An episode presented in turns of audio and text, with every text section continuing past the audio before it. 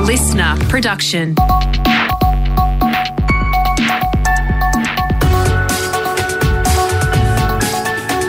Australia Today's morning agenda. Good morning, Madeline Palmer filling in for Natasha Belling. Let's check what's making headlines this Friday, the 1st of July. We head to New South Wales first, where Sydney siders are preparing for commuter chaos as train drivers go on strike again. Up to 70% of services will be impacted today, despite the Transport Minister pledging $264 million to make the state's new rail fleet safer. It follows a week of major industrial action across the state. Yesterday, more than 20,000 teachers marched to Parliament House in the city's CBD, calling for better pay and work conditions. Meanwhile, protesters across the country will be out in full force again today and tomorrow over the revoking of abortion rights in America. Demonstrations are planned for Melbourne, Brisbane, and Adelaide today, before Perth and Sydney tomorrow. National Council of Women President Chelsea Anderson says it's time to speak up. Every time something like this happens in a country not that far away from us in terms of, of values, culture, prosperity, um, it, it's a reminder that things that we take for granted, we should never take for granted. It's the first day of the new financial year, and welfare groups are welcoming news the minimum wage increases from today, but say more can be done. The country's lowest paid workers will receive $40 a week extra. Edwina MacDonald from the Australian Council of Social Service says the next step is increasing welfare benefits for those without work or unable to work. There's many people, most people on income support aren't in paid work. And so for the people on the, the really lowest incomes, their wages, you know, the wage increase doesn't actually deliver a benefit for them. Overseas now, and the Prime Minister says he's looking forward to high level talks with the French President today. Anthony Albanese has touched down in France overnight ahead of his much anticipated meeting with Emmanuel Macron. But before he flew out, there was a bit of an awkward moment for the PM at the NATO summit, with the Canadian leader appearing to have forgotten his name. It's uh, a real pleasure uh, to be uh, uh meeting with uh, uh, a, a great progressive leader. We're really, really excited to have a friend in, in Australia. Justin Trudeau calling him Tony before eventually remembering, saying, with Mr. Albanese, they'll now be able to dig into climate change. Now let's check what's happening in your state with our reporters on the ground. To South Australia first, where the man accused of bombing the National Crime Authority office in Adelaide almost 30 years ago has finally learned his fate. A convicted drug trafficker was accused of targeting a senior police officer who died in the blast in a story that shocked the nation. Adelaide reporter Sophia Tongonotis has more. Yeah, that's right. After 28 years, Domenic Perre has been found guilty of the infamous NCA bombing in Adelaide CBD. A court ruling the 65 year old had sent the parcel bomb to the National Crime Authority office in Weymouth Street in an act of revenge over an investigation into his family's drug business. Lawyer Peter Wallis was also seriously injured in the bombing, losing an eye in the attack. SA Police Commissioner Grant Stevens says it follows unrelenting efforts from investigators across Australia. I'm relieved for the family that we've got a result uh, that they were obviously hoping for, and I'm I'm also hopeful that this result gives the family some ability to move forward. Uh, you, you, never get over something like this, and we can only we can't even begin to imagine the impact that this has had on the families of Jeff Bowen and Peter Wallis over the last 28 years. Perre's lawyers say they intend to appeal the decision. Meanwhile, parts of the East Coast are again bracing for another drenching. As Queensland reporter Mel Houston explains, the Sunshine State is gearing up for another rain bomb this weekend. Good morning. Yes, that's right, Maddie. The state's still mopping up from the floods just a few months ago. And from today, we're set to get more rain with things to really kick off tomorrow. 25 to 50 mils are expected tomorrow around the Sunshine Coast, Brisbane, Gold Coast, Moreton Bay, and Wide Bay. The Bureau of Meteorology says two rain bands could sweep the state between today and Monday, with some heavy localised rain as well as wind chill.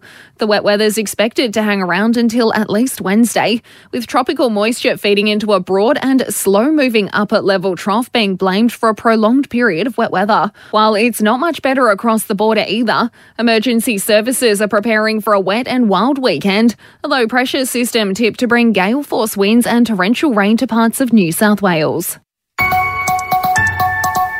Now, for the latest in business and finance news, we're joined by Effie Zahos, editor at large at Canstar. And Effie, as I mentioned earlier, it's the first day of the new financial year, so big money changes kick in today. Absolutely. A Happy new financial year, Maddie.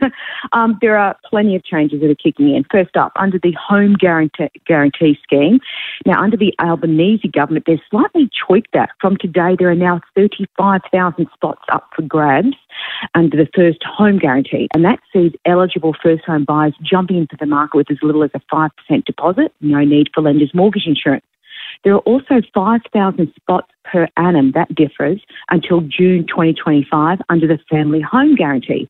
That's where single parents with dependents can buy a property with as little as 2% without paying lender's mortgage insurance. And of course, super. Lots of changes kick off today, Maddie. The big one is that we should be getting more. And by we, I mean employees will, will receive 0.5% more as their super guarantee lifts to 10.5 of their salary up from 10. But here's something worth noting. Your pay may be cut to compensate for the super increase. Now, that's if you're on contracts or individually negotiated arrangements where super is actually part of your salary package. So, if that's the case, the additional 0.5% could be taken from your salary and your annual wage could decrease. There's a cash boost, sorry, for first uh, for family tax benefits more than 1.4 million families will see an increase to either their family tax payment A or B. And of course, the minimum wage is up $40 more, and you can expect to see this in your first full pay period on or after today. But it's not all good news, Effie. Energy prices are set to go up again today, so be sure to see what rebates kick in for the new financial year. Yeah, we are definitely going to see prices go up today. So if you're in southeast Queensland, you're going to face increases of up to 12.6%. In New South Wales, that will see prices rise by up to 18.3%. And South Australian residents will see increases of up to 9.5%. Now, this does come off the back of the Australian Energy Regulator's announcement that it will increase the default market offer. But of course, just about every state or territory has seen their energy bills go up. So it definitely pays to check as you point out, what rebates kick in. And with the new financial year, there's often a lot of fresh round of support happening. Victoria, for example, is offering a $250 payment for every household that seeks out a better power deal. Now, what you need to do is just use the Victorian Energy Compare website to compare your energy deal, and you'll get that 250 one off payment. If you don't have access to a computer or the internet, you can call the Victorian Energy Compare helpline for support. In WA, households can receive a $400 household electricity credit if they're not billed directly by Synergy or Horizon Power. And in New South Wales, the 180 family energy rebate for the 2021-2022 financial year closed last night at 11pm. Hopefully you got in. If you didn't, applications for this financial year will open on 1 August. Thanks so much, Effie. Thanks, Maddie.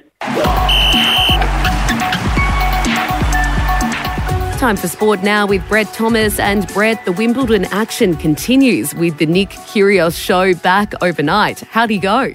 It was surprisingly drama free. Good morning, Maddie. Straight sets win over Filip Krajinovic. He's the 26th seed at the tournament, so he's certainly you know at a different level to Paul Jubb, the wild card he faced in in round one, and he's still bracing for a fine over what took place in that first round match. He admitted to spitting in the direction of a spectator. It was a far different story for him, uh, though, in a a, straight sets win. Um, blasted 24 aces, 93% he went when he got his uh, first serve in. So uh, no luck there for Krajinovic trying to return that serve. And uh, well, Nick still had a bit of a laugh in the post match.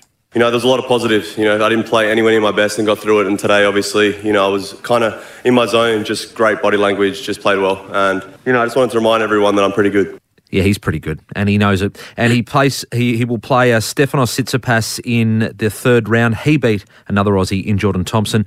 Ajla Tomljanovic is through to uh, the third round on the women's side of the draw.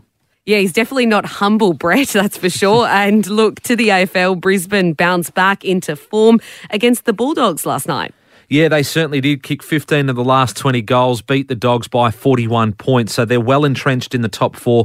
While for the Bulldogs now, they slip out of the top eight. They will remain there by the end of the round as well. Let's hear from Lions coach uh, Chris Fagan, who said they While it was an impressive result given they lost Dane Zorko and Daniel Rich to hamstring injuries. That was probably more than I would have hoped for in a way, given that we had a bit of adversity pretty early in the game with Zorko and Rich. It's very early to be down a man. The Saints have made a number of changes as they bid to keep their finals dream alive tonight. Brad Hill and Paddy Ryder return against the Red Hot Blues.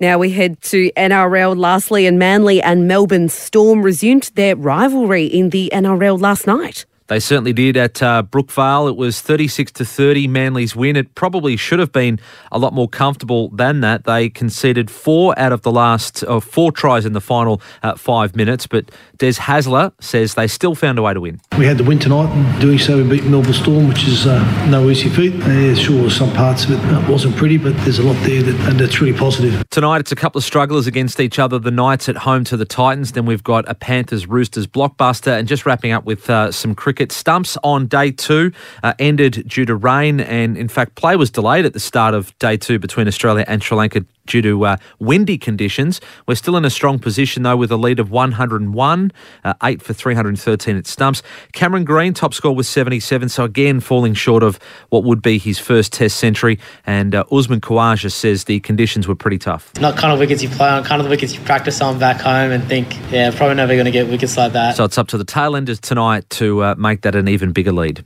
Yes, we'll definitely be watching closely on that one. Thanks so much, Brett. Thank you, Maddie. And can you guess what this sound is?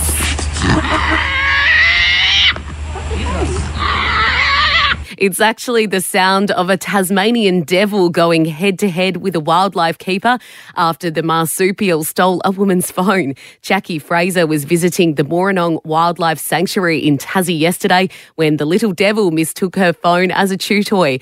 Don't worry, they eventually got the phone back and no one was hurt in the process. And that's all you need to know to start your day with Australia Today's morning agenda in your podcast feed from 6:30 every weekday morning. And you can also find the latest episode and a whole new world of audio by downloading the LiSTNR app for free. I'm Madeline Palmer. Thanks for your company. Have a great weekend and we'll see you next week.